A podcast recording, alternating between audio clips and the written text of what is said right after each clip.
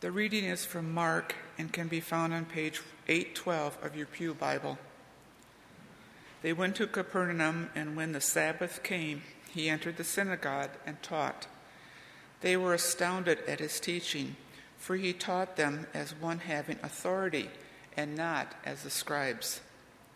Just then there was in their synagogue a man with an unclean spirit, and he cried out, What have you to do with us? Jesus of Nazareth? Have you come to destroy us?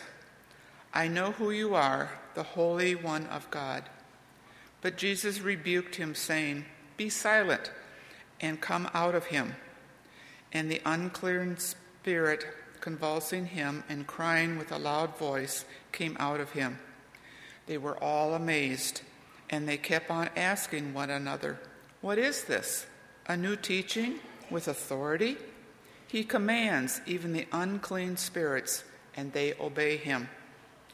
At once his fame began to spread throughout the surrounding region of Galilee. As soon as they left the synagogue, they entered the house of Simon and Andrew with James and John. Now Simon's mother in law was in bed with a fever, and they told him about her at once.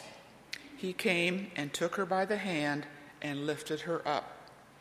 Then the fever left her, and she began to serve them. That evening at sundown, they brought to him all who were sick or possessed with demons, and the whole city gathered around the door. And he cured many who were sick with various diseases, and cast out many demons. And he would not permit the demons to speak, because they knew him. In the morning, while it was still very dark, he got up and went out to a deserted place, and there he prayed. And Simon and his companions hunted for him. When they found him, they said to him, Everyone is searching for you. He answered, Let us go on to the neighboring towns, so that I may proclaim the message there also, for that is what I came out to do. And he went throughout Galilee, proclaiming the message in their synagogues and casting out demons. A leper came to him, begging him, and kneeling, he said to him, If you choose, you can make me clean. Moved with pity, Jesus stretched out his hand and touched him and said to him, I do choose, be made clean. Immediately the leprosy left him, and he was made clean.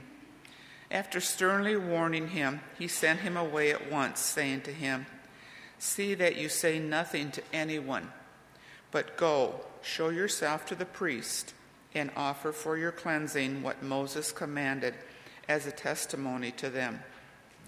But he went out and began to proclaim it freely and to spread the word, so that Jesus could no longer go into the town openly, but he stayed out in the country and people came to him from every quarter.